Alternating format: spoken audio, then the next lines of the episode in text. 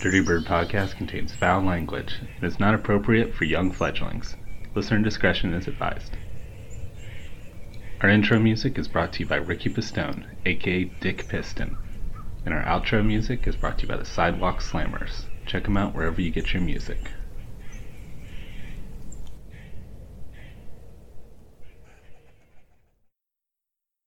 Are you looking for a podcast today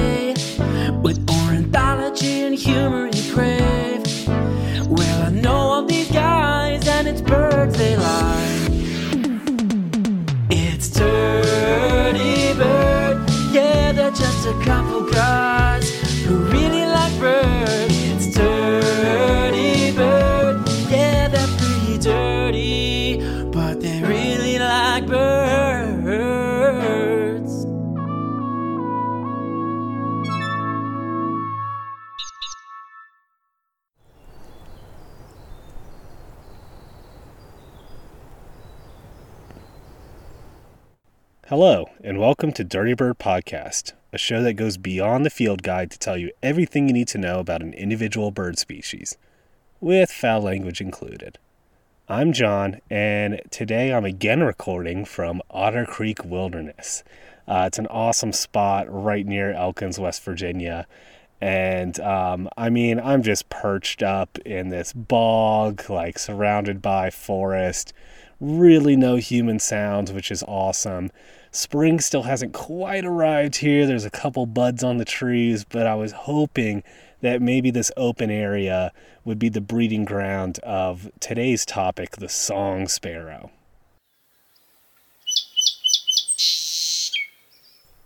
This episode is actually a part two on song sparrows. Uh, part one, the episode right before this, I interview Professor Jeremy Hyman about song sparrows' territorial behavior. Um, I'll repeat some of that information in this episode, but you'll definitely want to check out the interview to get a full picture of this species. It's just incredible. These guys are like constantly at war fighting over little patches of territory, which, like, I mean, probably like it's your backyard, you know, your backyard and maybe part of your neighbors. Like, that's their whole life that they just spend defending. And Jeremy does a great job uh, talking about that. So, totally check it out. Um, if you haven't, though, you can still listen to this episode and, you know, check it out later. Uh, they don't have to go in order or anything. But anyway, in this episode, I'll be discussing some basic facts about song sparrows. I'll talk about their singing behavior, um, which gave them their common name. And I'll also wrap up with some evolutionary history, along lots of other interesting facts.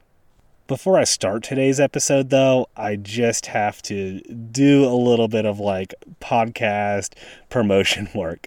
Um, I want to thank everyone for listening to the show, first of all. I put a lot of work into these episodes. I always love when people engage with me via email, dirtybirdpodcast at gmail.com, or on my social media. We're on Facebook, we're on Instagram good friend of the show and sometimes co-host Tim was kind enough to send me these barred owls duetting in his backyard in Charlotte, North Carolina.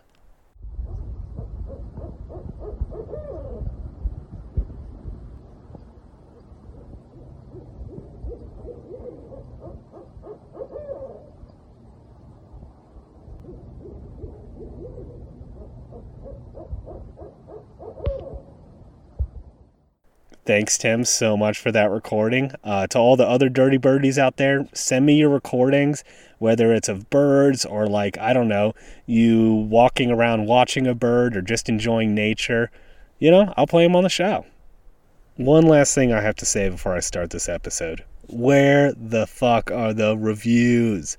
I begged for them a few episodes ago, and my mom was the only one to write me one. Thank you, mom. But seriously, people, if the show doesn't get reviews, no one else is going to find it or want to listen to it.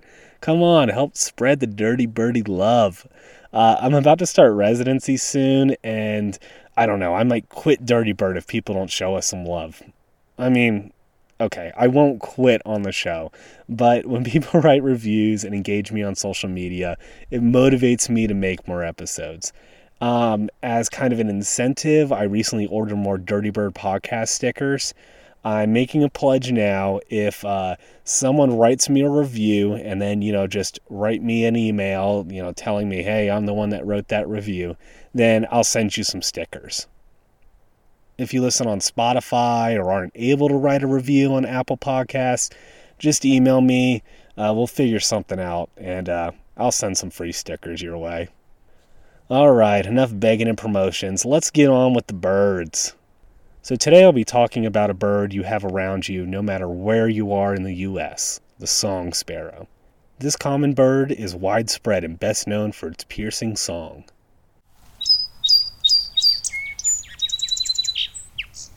And its song is what lends to its common name, song sparrow, obviously, but also to its scientific name.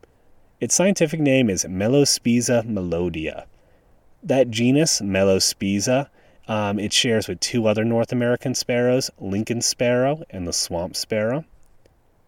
The genus name combines Latin melo, which means a song, think of melody, and also the Greek word spiza, which means finch, because they got big beaks, they kind of look like finches. The species name Melodia is pretty self obvious. It's Latin for song or melody. Um, so, kind of its scientific name translates to songfinch song. It's pretty appropriate for this bird. For while it looks pretty drab, it has one hell of a singing voice.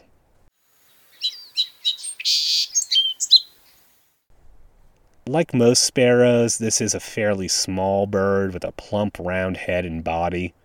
Sparrow identification has always been pretty hard for me. They're just like little brown birds, usually in the undergrowth, and they have just subtle variations to tell them apart. And the song sparrow only boasts of a few colors brown, gray, black, and white. Also, to make it even more difficult, this bird is super widespread and has a lot of subspecies with variations in its plumage. But there's a couple of field markers to help you pin this one down. First of all, its breast is covered in streaks of brown stripes, but in the center of its chest, these streaks converge into a brown or sometimes black central spot. The other way to identify a song sparrow is by looking at the head. Song sparrows have five brown or reddish brown stripes on their face one on the crown of their head, two just behind their eyes, and the last two just below their eyes. Separating these brown streaks is a gray white eyebrow streak. I always kind of look for this when I'm looking at a song sparrow. You look for that gray eyebrow. And then also, you look for a white mustache stripe that extends down from the base of their bill to their neck. So, if you see a small brown bird, usually hopping on the ground, with a brown or black spot on its chest, a white mustache, and a gray eyebrow, you've just spotted a song sparrow. And of course, if you hear it sing, that's a dead giveaway too. And not only is this bird one of the most common sparrows in North America, but it's also one of the most, if not the most, widespread bird in North America. It's found across the US, far up into Canada, down into northern Mexico, and there's also some isolated populations in Baja California and the mountains of central Mexico. As I mentioned, there's many subspecies. Historically, there have been as many as 52 subspecies named, but genetic analysis has whittled these down to about 25. And this is way too many for me to like go into detail explaining the subspecies. Um, but I do want to point out a few things about them. They do follow Allen's rule. Remember good old Allen and Bergmann? You guys sick of them yet? Um, so their rules for animals um, on body surface area. Um, song sparrows follow Allen's rule throughout their range, meaning that in hotter climates they have larger bill sizes to radiate off more heat, and then in colder climates they have smaller bills to conserve heat. They follow Bergmann's rule too. Um, this states that animals in colder climates have larger body sizes in order to limit surface area and conserve heat. And while there is a subspecies of song sparrow um, up in the Aleutian Islands of Alaska that is much larger than any subspecies and weighs twice as much as the average song sparrow, this isn't really due to Bergmann's rule. Like, it doesn't really account for being so fucking huge. This species is more an example of island gigantism, and they are just huge freaks. On the opposite end of the spectrum, there is a subspecies on the Channel Islands of California that is a nearly dwarf version of the mainland sparrows. Both those subspecies I just mentioned remind me of Brobdingnag and Lilliput Islands from Gulliver's Travels. Um, I don't know if anyone remembers high school English class, but there you go. Run with that joke. Anyway, speaking of travels, hey, nice segue. Um, in the northern part of the song sparrows range in Canada and along the Great Lakes populations of song sparrows, they're pretty migratory, um, and they do something weird in their migration called leapfrog migration. Picture a map of North America, Canada sitting on top of the US and Mexico the farthest south. The song sparrows in Canada and parts of the northern US are migratory and don't want to shiver it out all winter. However, across the central part of the US, song sparrows like it year round. Um, it's not too hot in the summer, it's not too cold in the winter for them. So they're just going to stay put all winter, and they aren't going to tolerate any funny speaking Canadian song sparrows spending the winter there. So, migrating song sparrows have to leapfrog over the year round song sparrows and spend the winter in the southern US and northern Mexico. I'm kind of exaggerating here. There are areas where migratory song sparrows intermingle with the year round song sparrows during the winter. Um, but you get my point, and this migration pattern was unique enough that I wanted to mention it. As a general rule of thumb, eastern subspecies are more migratory than subspecies in the western part of their range. It's not a hard and fast rule, though. There are subspecies on the western coast that are migratory, and sometimes there will be populations on adjacent islands or valleys that, while they share similar climates and winter temperatures, one population will migrate and the others will not. Very rarely during migration, these guys will get blown off course and end up in England or Norway. Generally, within their range, you'll find these guys pretty much anywhere there are bugs to eat. Um, you find them in fields, suburban backyards, forests, tidal marshes, desert scrublands, Pacific rainforests, and Arctic grasslands. If you live in a city or suburb, this is a great bird to observe. Unlike the pigeons, starlings, and house sparrows that normally crowd urban areas, the song sparrow is a native species. And after listening to this episode and the interview with Jeremy Hyman, you'll be an expert at identifying the song sparrow's song and will know enough about its behavior to figure out exactly what its territory is and who its rivals are. One of my favorite things I learned in researching this bird is that they are constantly at war. Those pretty songs aren't just for fun, they are a battle cry. And with a little patience and effort, you can learn the battle lines in your neighborhood. So let's talk about its song and all the different vocalizations this bird makes. Male song sparrows sing songs that are a variation on a common theme. Each male song sparrow has a repertoire of songs, usually around 5 to 11. Each one of these songs contains 2 to 6 phrases, and each phrase contains a complex note or trill.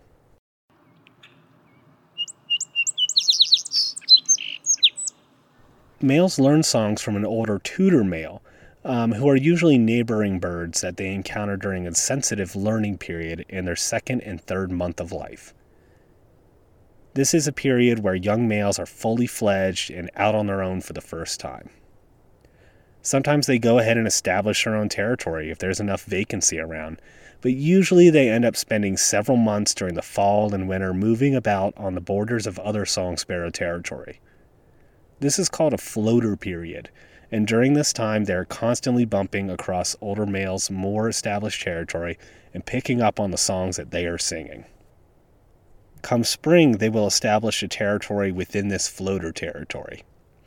Uh, I am such a little kid. Every time I hear floater, I think of a poop joke. So I, I won't do it. Just insert your own. um, Anyway, the floater territory is a much larger area than their eventual breeding territory, and during the fall and winter, they've learned much more songs than they really need.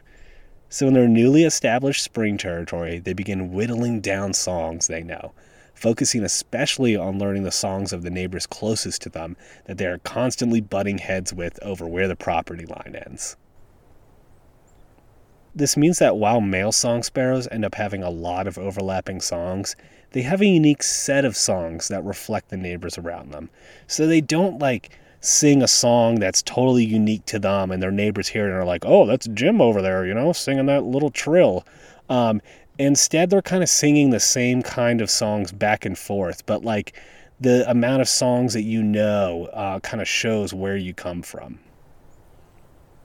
Studies have shown that one bird in particular will serve as the primary tutor for a young male and teach them the majority of their songs. This primary tutor seems to be chosen early on and require interaction during the winter and spring, because if the primary tutor dies during the winter, the young sparrow will lose many of that tutor's songs come spring. They aren't being like reinforced constantly.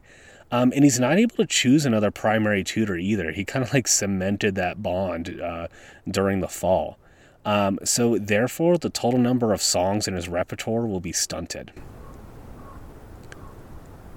Well, there was a raven. Quark, quark, quark. I hear some chickadees too, bouncing around. That first year of life is really vital to a song sparrow for song learning. Um, the male song sparrow does not change his repertoire or add songs after one year of life.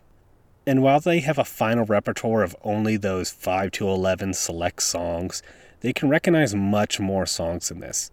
Laboratory experiments using operant conditioning have shown song sparrows can discriminate between up to 32 songs. So even if they don't sing a song that they hear in their neighbor's repertoire, they certainly know it and recognize it when they do learn a song, they're really good at learning it. Uh, it matches very closely to that their tutors sing. 70 to 90% of Song Sparrow songs can be traced back to some older tutor bird that they learned it from, and they imitate it very closely. They will sometimes add elements to songs or create like mashups of various tutors' singing repertoire. Um, very rarely, though, a whole new song will be invented and these new songs are rarely ever learned by other birds. Um, song sparrows are kind of like, I don't know, like 14 year old girls that only sing whatever's playing on the radio. It's possible young males create these new unpopular songs as a way to kind of facilitate individual recognition, um, but more research needs to be done on this. So I like to think about song sparrows as being kind of like radio DJs on like whatever your local adult hits or top 40 um, you know station is they like to sing the songs that the other DJs are playing around them and stuff that's popular and that everybody's playing but every once in a while something just comes out that's so different and so cool that it kind of breaks the mainstream style and catches on And of course, they're not just singing these songs for fun. Um, these songs are vital for the defense of their territory. I went over this with Jeremy, of course, but here's a quick reminder. Male song sparrows will sing back and forth in a behavior called counter singing. If a song sparrow wants to escalate the conflict to a full blown turf war, he'll respond with the same song, and things might proceed from there to a chase or a pecking fight. If the rival male doesn't want to fight but wants to make it known that he's not backing down either, he will choose a song from their shared repertoire, meaning a song that both the males know. And both birds will begin singing that new song back and forth. If he's just a total wimp, he will sing a song that the other male doesn't know, um, or will just stay silent and cower. So, from this, you can see that to be successful in dueling singing contests, neighboring song sparrows must share songs. Research has backed this up. The more songs a male song sparrow shares, God, I'm saying songs so much. um, the more songs a male shares with its neighbors, the more successful he is at holding territory. A random male that shows up and doesn't know any of the neighborhood songs is going to sound like he's backing down every time a rival male challenges him.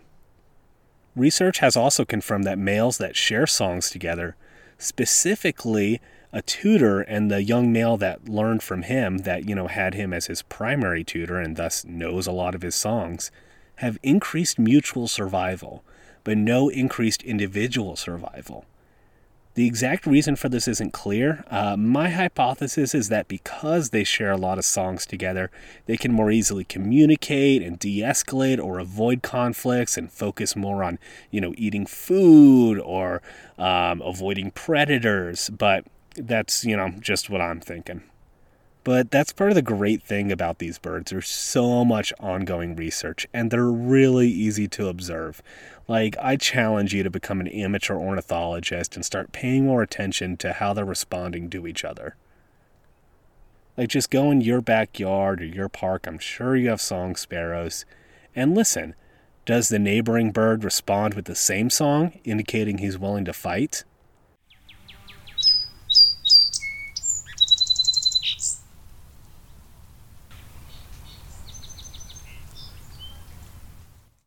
Does he respond with a different song than that original challenge song? And then the birds began singing that one back and forth?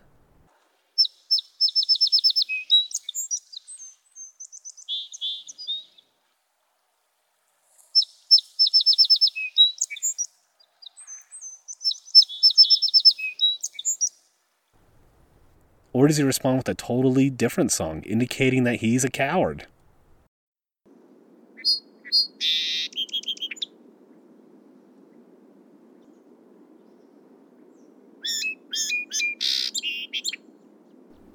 Another amazing aspect of these birds is that their songs, while very similar within their neighborhoods, vary a lot across territories, um, and especially vary a lot across subspecies and East Coast versus West Coast.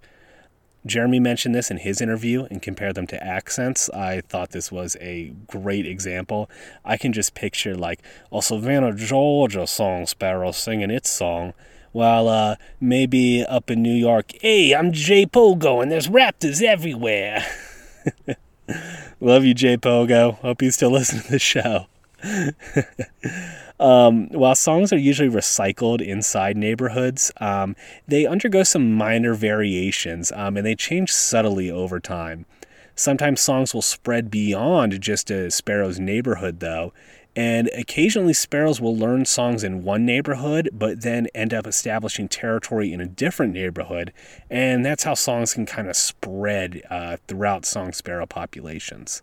Experiments using song playback have shown that song sparrows don't appear to recognize their own songs. Rather, when they hear their own song played back to them, they think it's coming from like a rival neighbor resident western subspecies seem to share more songs with their neighbors um, compared to eastern migratory subspecies. The western ones share about 20 to 40%, while the eastern only share about 10% or less. And this isn't just because the eastern subspecies are more migratory and like not around year round to listen and learn songs because there's been studies of migratory western populations and it shows that they learn basically the same amount of song repertoire as non-migratory subspecies. So there's just something going on east to west where the western ones know more songs in common uh, versus the eastern ones. It's contentious whether a larger repertoire size correlates with increased fitness and reproductive success in male song sparrows it's been weakly shown in some experiments, disproven in others. It is confirmed in other bird species, though, that have similar behaviors. Not all vocalizations are learned just from other song sparrows, though. Sometimes a song sparrow will mistake another species of bird as a tutor and learn its song. There's accounts of song sparrows learning from wild northern cardinals, wrentits, and northern water thrushes. There's even one account um, from Tioga Pass in Yosemite where a song sparrow had learned the song of a white crowned sparrow at some point and was frustratingly counter singing back and forth with a probably equally confused male white crowned sparrow. Also, in lab conditions, song sparrows have learned from swamp sparrows and from canaries. They do give other vocalizations other than just singing, um, especially between mated pairs. There are a lot of chirping calls given.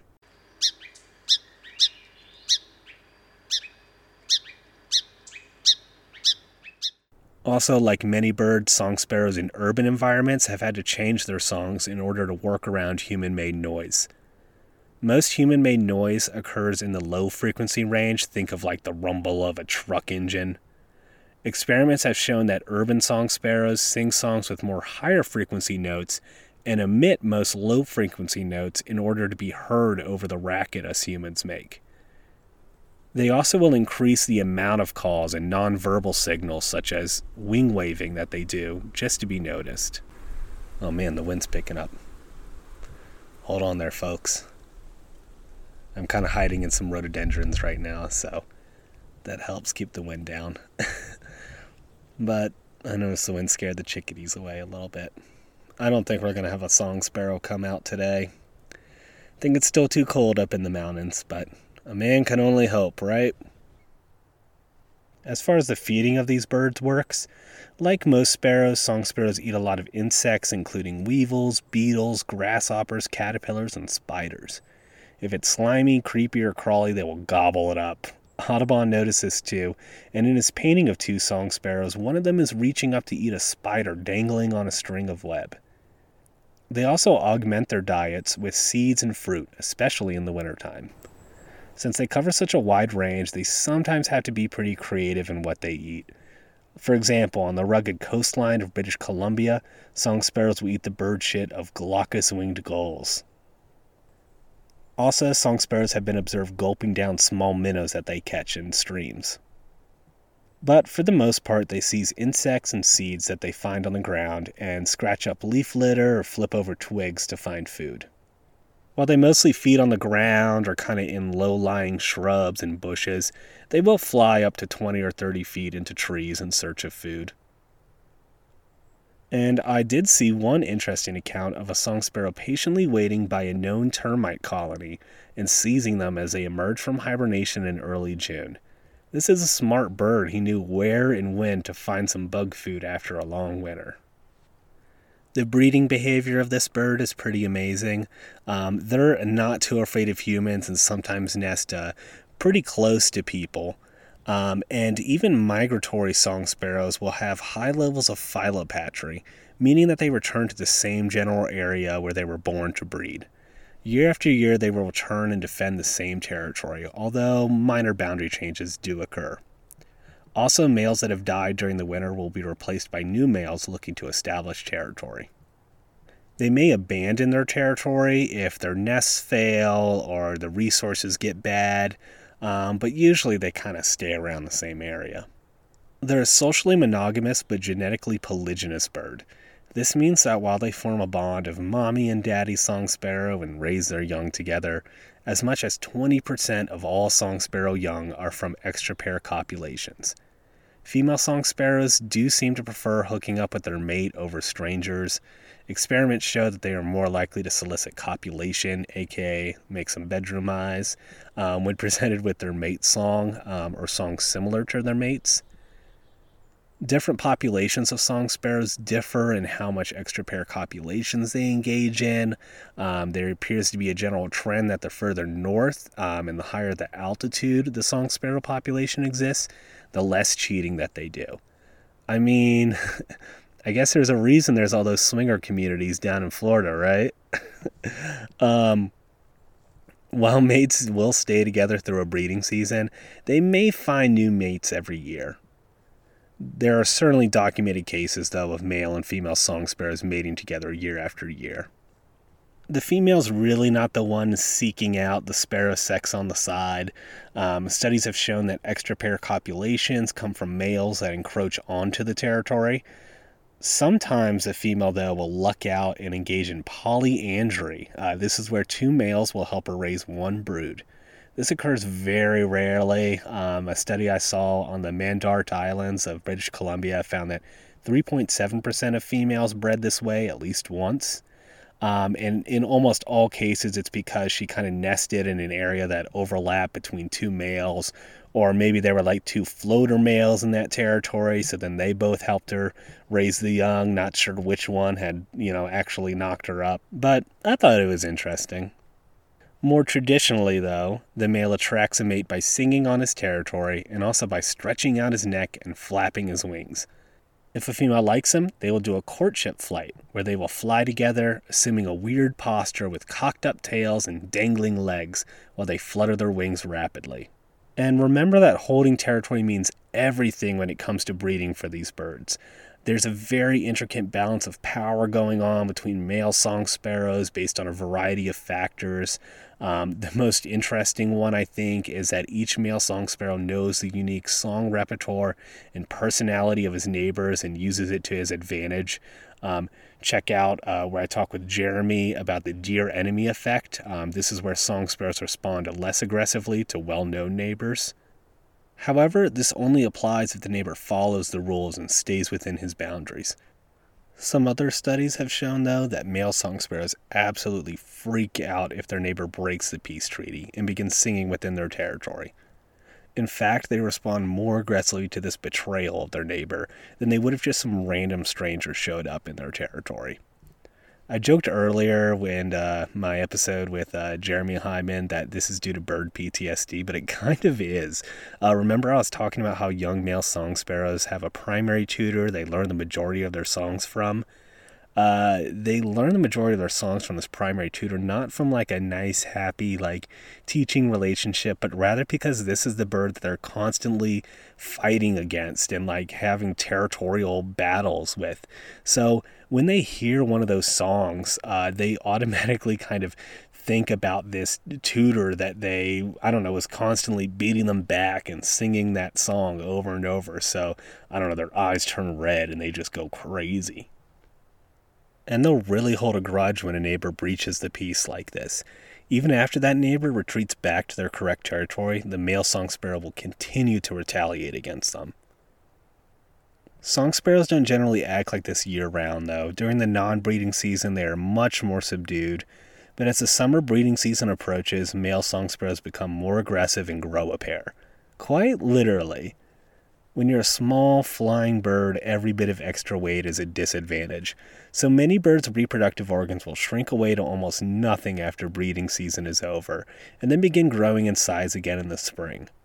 In song sparrows, the lengthening in days and also some unclear endogenous signals trigger a surge in LH and FSH. These stand for luteinizing hormone and follicle stimulating hormone. They're the same chemicals that are responsible for like the menstrual cycle and other sexual development in humans. Um, it's just like a teenage boy flood of hormones for these male song sparrows. And their testicles start to enlarge and causes them to get randy and ready to fight. Female song sparrows also experience a similar enlarging of their ovaries in preparation for laying eggs. Surprisingly, the testosterone levels in female song sparrows at the peak of breeding season are just as high as those in males, and sometimes females will become pretty aggressive also, especially to other females that encroach in their territory. Sometimes females will even belt out songs of their own. These songs are usually just like small little song fragments or unpracticed titters that kind of resemble the songs of like juvenile male song sparrows, but they are capable also of singing full blown songs just as pretty as those as males. Come spring, both genders also undergo outward changes too. The female forms a brood patch, basically kind of a bare area of skin she uses to incubate her eggs, and the male's cloaca will start to poke out of his body a little more, making it easier to mate. And finally, this cascade of hormones also causes birds to shed off their worn winter feathers and put on a fresh coat of feathers for courting, called their nuptial molt. As the breeding season draws to a close in late July, hormone levels begin to fall, testes shrink, and a second or post-nuptial molt is triggered.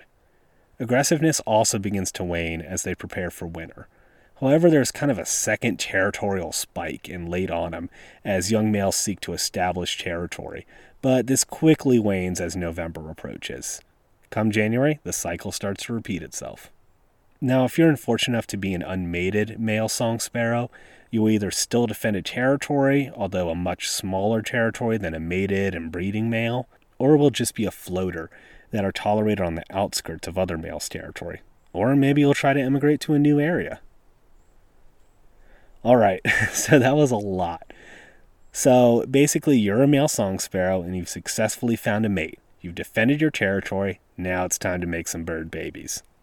Both male and females search for a suitable nest site together hidden among grasses, weeds, or shrubs. The nest is usually no more than 15 feet off the ground and sometimes on the ground itself. Often there is some body of water nearby, uh, maybe like a woodland stream, a pond, or a river.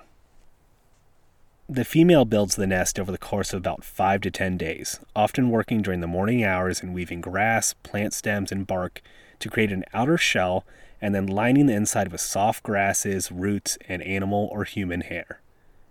Males will half heartedly help with the nest. Um, often they will act like they're helping. They'll just kind of like pick up a stick and drop it over and over again. Um, but their main focus is on singing and defending their territory.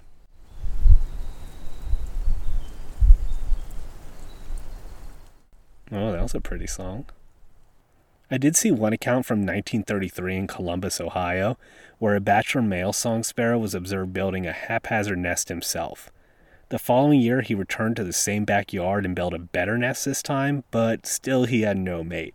Luckily, the third year, he finally found a mate and raised four broods. And four broods, that's a lot. These guys are small, they're rapidly growing birds, they're able to raise several broods in one season. How many broods they tend to raise uh, is dependent on where they are. The farther north, the shorter the summer, and obviously the less amount of broods they can raise. Um, and also it depends on how well they can provide for the young based on like their experience level and how much food they can find. But song sparrows will raise anywhere from one to seven broods in a breeding season, although it's very rare that all these birds succeed. They may start a nest, have it eaten by a snake, and then start all over again. They might use the same nest over and over or build an entirely new one each time they raise a brood. Predation is definitely a problem with these birds. Remember, they're small and nest pretty close to the ground. I saw one study that showed only 42% of song sparrow eggs end up becoming adults, with almost all the mortality coming from nest predators. The female lays about 3 to 6 eggs per brood. The eggs are oval, and I saw the color described as a pale Niagara green with red or brown spots. The female does the majority of the egg incubation. Remember, she's the only one with the brood patch that helps supply heat to the eggs, and they hatch over 12 to 15 days. Nestlings hatch naked except for a sparse black down covering, and their eyes are closed. I saw them described as being particularly clumsy. They can only change their location by means of uncoordinated wrigglings. Both parents feed the nestlings. The baby birds seem to be particularly fond of caterpillars. And after three to four days, they can open their eyes, and by day seven, they are much more coordinated. They can preen themselves and they'll hop on the nest edge. Sometimes they are also ready to leave the nest this early, but it may take 14 days for them to fledge. They leave the nest before they are able to fly and rely on plant cover to remain hidden from predators. Luckily, by day 17, they're able to fly, and then they join their parents in searching for food. The parents will continue to help feed them until they are about a month old. By eight weeks old, juvenile song sparrows have reached adult size. Once fully fledged, young males will disperse from where they were born and raised to nearby areas with suitable habitat. They will establish a territory if they can, but more than likely they will have to move around the territory of four to six established males. This is that floater period that I was talking about, where the young song sparrow moves within a larger floater range, then hopefully establish territory in it come spring. This floater stage is when songs are added to the young bird's repertoire, and then in spring, the young bird will typically set up a territory next to or among the tutor birds, and may even take over the territory of a tutor that perished during the winter. First year birds have a particularly hard time defending their territories. Other song sparrows recognize their inexperience and will intrude on their territory much more so than second or third year birds. Interestingly, throughout song sparrows' lives, they grow in some places and shrink in others. The wingspan of song sparrows increases throughout their life while the tarsus shrinks. The tarsus of birds, um, it's what looks like the leg of the bird, but actually it's more akin to a really long ankle. One last note on breeding I found two very weird cases where song sparrows helped raise birds of another species. One occurred in the 1950s in Catonsville, Maryland, where a pair of cardinal and song sparrows shared the same nest. Unfortunately, none of the song sparrow eggs hatched, but three cardinal eggs did, and the song sparrows acted like an aunt and uncle to help the cardinal parents feed the young, even long after they had fledged and were clearly cardinals, not song sparrows. Another case occurred in 1995 in Quebec, Canada, where researchers who were observing a yellow warbler nest noticed a pair of song sparrows coming and feeding the nestlings. In the following days, the yellow warbler parents began performing less and less care of the nest and just allowing the song sparrow parents to take over. The song sparrows didn't do this out of any altruism on their part, um, but rather it seems that they are just really bad at recognizing when an egg or nestling isn't theirs. The reason I say this is because they are particularly prone to being brood parasitized by brown headed cowbirds in the east and bronzed cowbirds in the west. These birds lay their eggs in other birds' nests and shirk all the work of parenting. I saw one account where there were seven cowbird eggs in one song sparrow nest. That's a lot of wasted effort raising bird babies that aren't even your own. Song sparrow nestlings can really suffer when there's a cowbird baby in their nest because while the cowbird babies don't directly harm the song sparrows, um, they grow faster and can outcompete the nestlings for parents' limited food offerings. It's been proposed that cowbirds cause significant mortality to nestlings due to malnutrition. And indeed, most of the mortality seems to happen while they are eggs or nestlings. As I said, only about 42% of eggs make it to adulthood. Song sparrow parents will defend their young and their nests. A bird as large as a catbird or hairy woodpecker that gets too close will be met by parents adopting a nest posture of outspread wings, down pointing tails, and if this threat fails, they will attack. Song sparrows within a neighborhood will forget about their normally aggressive behavior towards each other to mob owls, hawks, and snakes that are nearby and threatening their nests. Cats are especially hated and feared by song sparrows, but this is a learned behavior.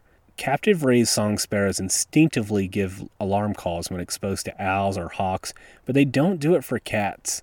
Wild song sparrows, though, certainly know that free range felines are up to no good and will belt out alarm calls. Keep your cats indoors, people. I also saw a case where an ornate box turtle was observed eating song sparrow eggs. And of course, song sparrows can get common bird diseases such as the fungal disease aspergillosis, avian pox virus, as well as the usual host of mites, blowflies, and blood parasites that plague many bird species. Natural forces like starvation, flooding, and hard winter also take their tolls on these species. First year birds are especially prone to dying off in the wintertime. If you look at some of the many subspecies of song sparrows, you'll notice a pattern. Subspecies in more coastal areas tend to have darker plumage and more black streaks instead of brown. Researchers have theorized this may be an adaptive strategy to combat feather mites that thrive in shabby, worn out feathers.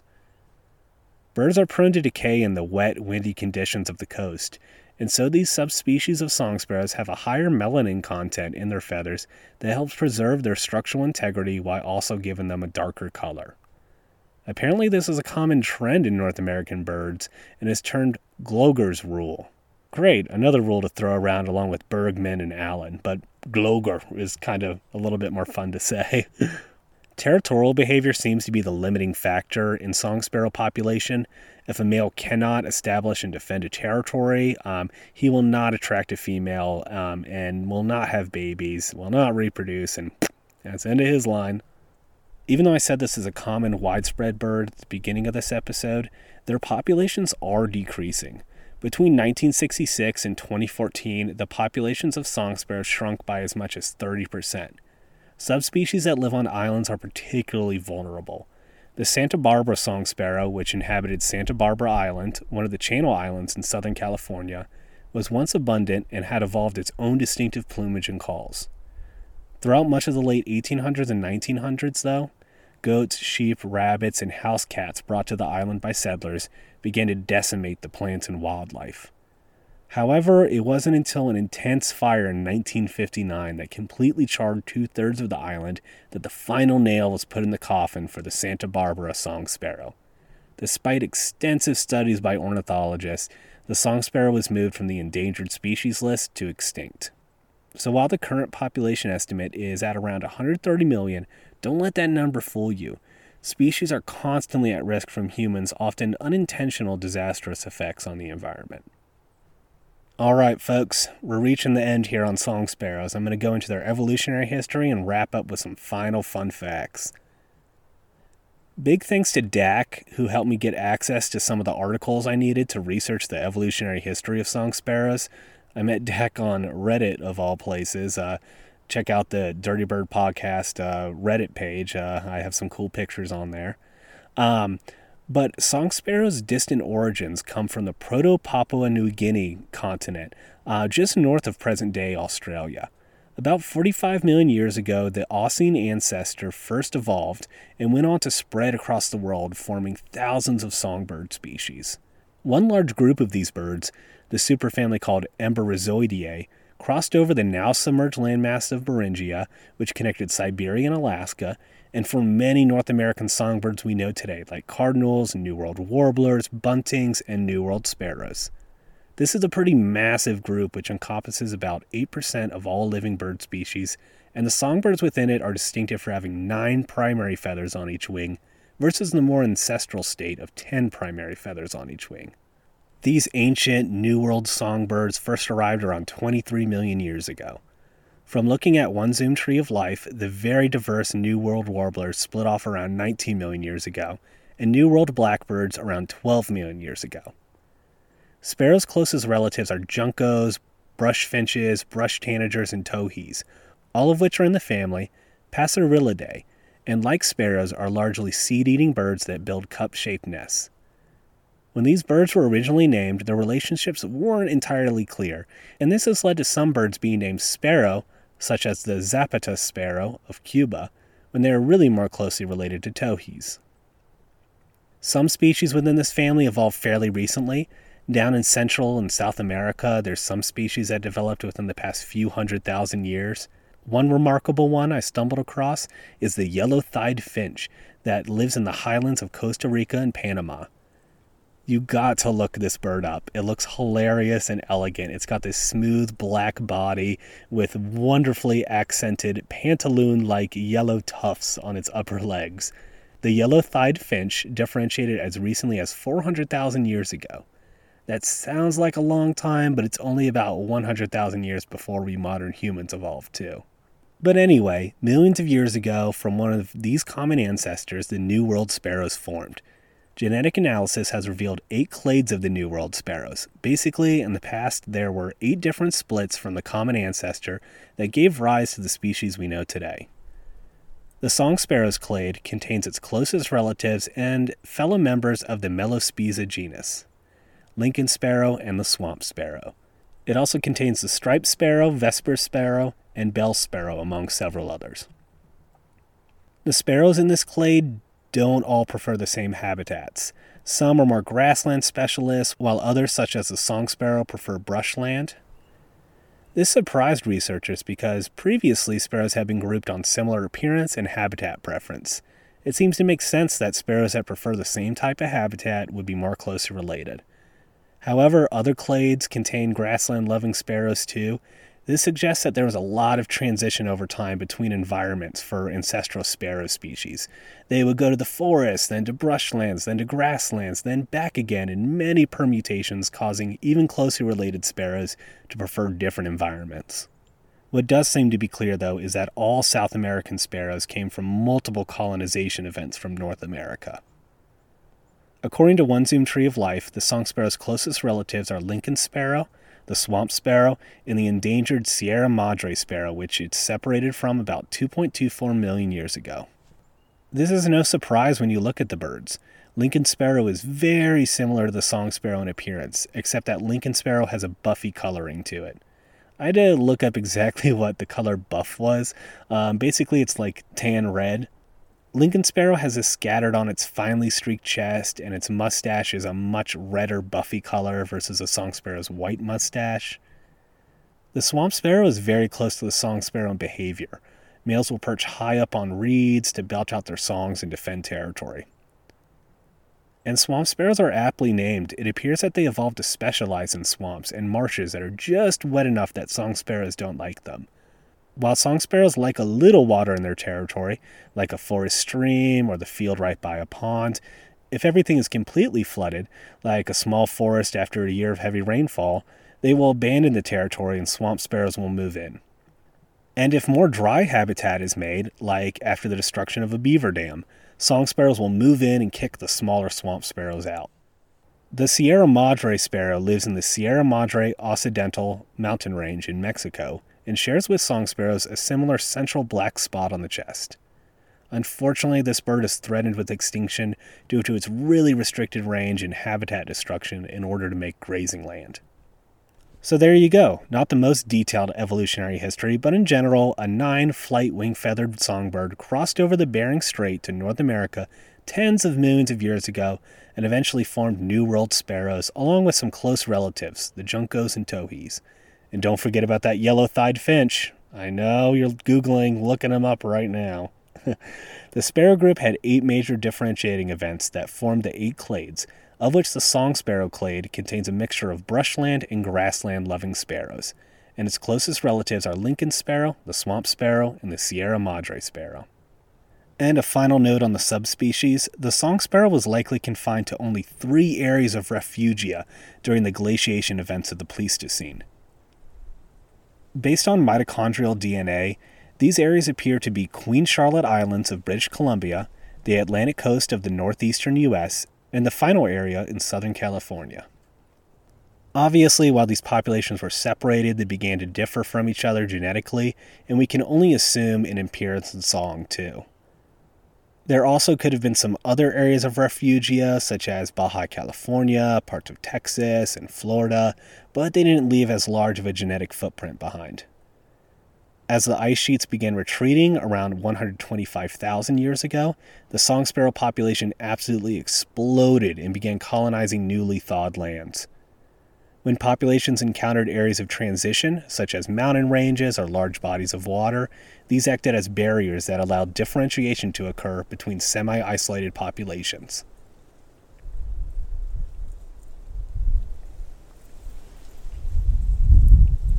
So much wind.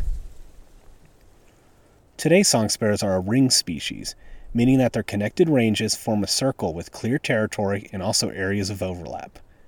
Different male subspecies sing different songs, and as I said in the beginning of the episode, subspecies can have very different plumages. Females show an obvious preference for song and plumage within their subspecies, but hybrids do occur. The rings of song sparrow subspecies are an area of active research. Some have been well mapped out, while others are not well documented. So even though there's a massive amount of information out there on these birds, there's still a lot more to learn. All right, I'm going to wrap up this episode with some final interesting facts. The sun is starting to set out here in the mountains on Otter Creek, and I really don't want to be stuck out in a bog uh, in spring in West Virginia. So here we go rapid fire, rapid flight. Song sparrows have been measured flying at 15.9 miles per hour and may fly as fast as 21 miles per hour. Experiments that I kind of thought were a little mean, where um, sparrows were caught and then released at increasing distances away from their territory, show that they can still find their territory even when released up to 1.5 miles away. Song sparrow body temperature hovers around 109.6 degrees Fahrenheit, although there was a 10 degrees variance there. The oldest known song sparrow was 11 years old, 4 months, and was found in Colorado. The hearing of song sparrows, um, the range appears to be from 1000 hertz to 80,000 hertz, with their best hearing sensitivity occurring around 4000 hertz. In comparison, humans hear from 20 hertz to 20,000 hertz. And finally, while I couldn't find any Native American legends specifically about song sparrows, I did find that the Cherokee usually lumped all sparrows together, calling them Jisqueya, which translates to really a bird. I don't blame them. Without binoculars, different sparrow species are really hard to tell apart, but the song sparrow's song was unique enough to give it an onomatopoeic name. Si Iksowa, in imitation of its song.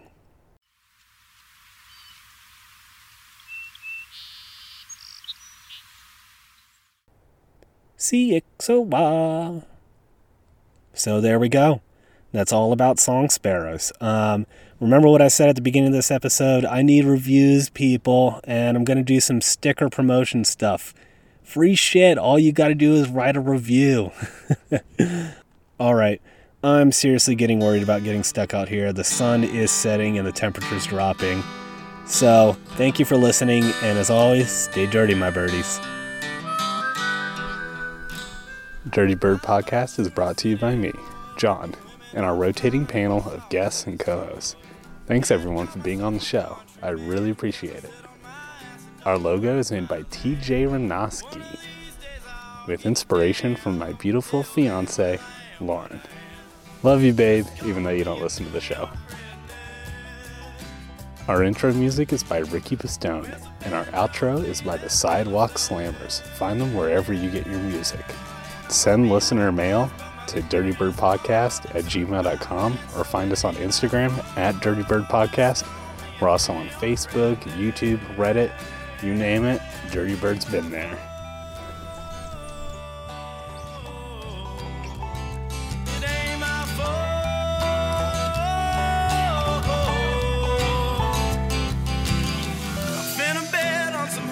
The track. Driving to Brooklyn ain't never coming back. Tim's on the ground in the concrete jungle. I might get into a little rumble.